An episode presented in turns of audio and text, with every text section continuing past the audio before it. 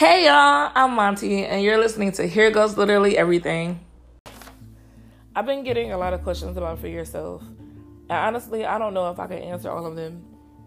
I don't know what to tell certain people about certain situations. And in Free Yourself, I talked about my personal journey to freedom, what I did to set myself free from the thoughts or from the feelings that were holding me captive. Everyone has a different journey and a different battle. But that doesn't mean that what worked for me will not work for you. And I know a lot of people will be like, well, I read the Bible and da da da da da. But remember when I said it's not just about reading, but you have to believe the words that you read. Like for me, I've always been Christian. I've always believed in God. I always believed in Jesus Christ. Like I know He died for my sins and all of that. But like, if I'm honest, sometimes in my walk, just that belief has not been enough to sustain me to like make the thoughts go away. You know, I had to have something tangible for me to like look at, to write, to always go and reassure myself something that wouldn't change based on circumstance or emotion or or anything that was going on in my life, but something that I could stand on and something that would never change, something that was firm, that was an actual statement, like an actual comment and not a question, you know? Freedom is a process. The idea of being free only comes when you believe what was said in John 8. You cannot just take words or advice from other people, or even you cannot just read the Bible and read the words and not believe them and then wonder why it's not working. It's not working because you're not believing. And I know a lot of people be like, oh, I tried, or oh, you know, that just didn't work for me.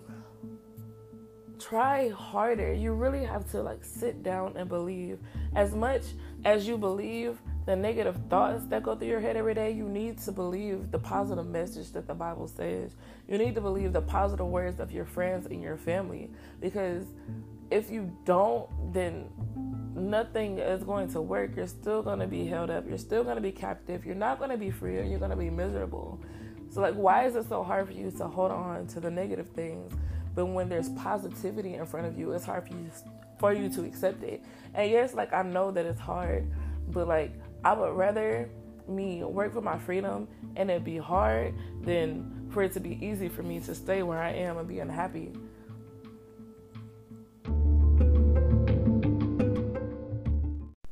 For me, it took me a whole year and a half to just become free.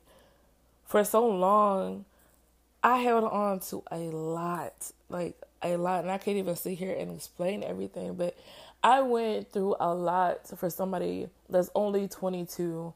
I held on to a lot of feelings, a lot of thoughts, a lot of actions of other people. And because of that, it caused me to think a certain way about myself, even if I knew what the Bible said about me, or I knew what Christ said, or I knew what my family said, or I knew what my friends said. Like, it was so hard to to just take in everything they said and replace them with the negative thoughts that I was having because it was like I would have these negative thoughts constantly. And nobody's going to constantly tell me that, hey, you're beautiful. Hey, you're worth it. Hey, you're this. Hey, you're that. Hey, you can do it. Like, I mean, I'm pretty sure people will, but realistically speaking, I can't call somebody at 2 a.m.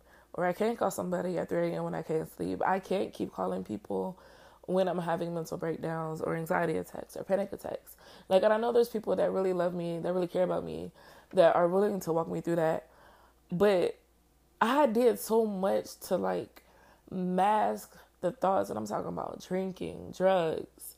I did I did so much to like mask the pain that I was feeling because I couldn't understand how everybody sees this beautiful smart girl sometimes, but then like sometimes I feel like they just say that to make me feel better, or they used to just say it to make me feel better because all these negative things that were just in my head, like I'm worthless, I'm nothing, people's lives are better without me, I mess up everything. Like I used to think so deeply about these things, like to the point that I didn't even want to be on earth, like at all. I didn't want to be here. I was like, it would be better if I was gone. Like, I need to leave. And I remember um, the day that my life changed, um, or the day that my thought process really changed.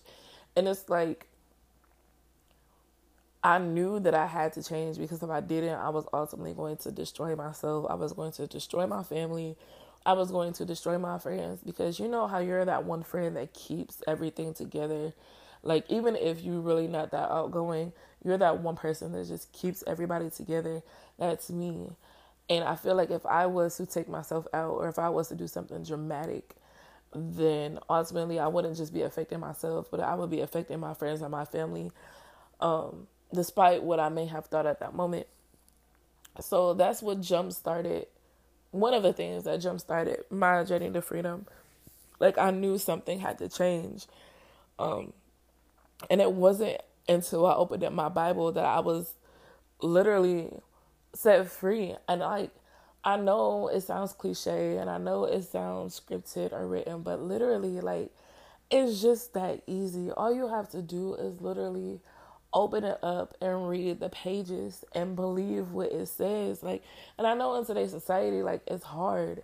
It's hard to believe in God. Like, sometimes it's really hard, especially with everything that's around you. But this is the only thing that worked for me. And I was open to a lot of things. And it wasn't until I opened up my Bible that I was really set free that things just started falling off and they're still falling off. I'm still changing and I'm still being free. I still feel different every day. And it's crazy because like for so long I I was held in this depressing spot and to know that I searched everywhere else and nothing else could like pick me up from that dark hole but these words. That is just so incredible to me. And that's how I know God is real. Like I've seen him do things for other people. I've seen him do things with my family over and over again. But for me, this was it. Like, I'm to do another podcast about 2019, but at the beginning of 2019, it seemed like I was begging God to change me, to fix me, to do all these other things. But now, in these moments, I'm grateful. All I can say, God, is that I'm grateful. Like, not asking anything, but just being grateful and thankful. I don't know. I know that was a lot, but this is called Here Goes Literally Everything, right? So I hope that helps somebody get some clarity about what I was talking about. If it doesn't, just keep listening to my words, and I promise you, one day it'll click you have everything you need to be set free. You just gotta pick up the key and use it to free yourself.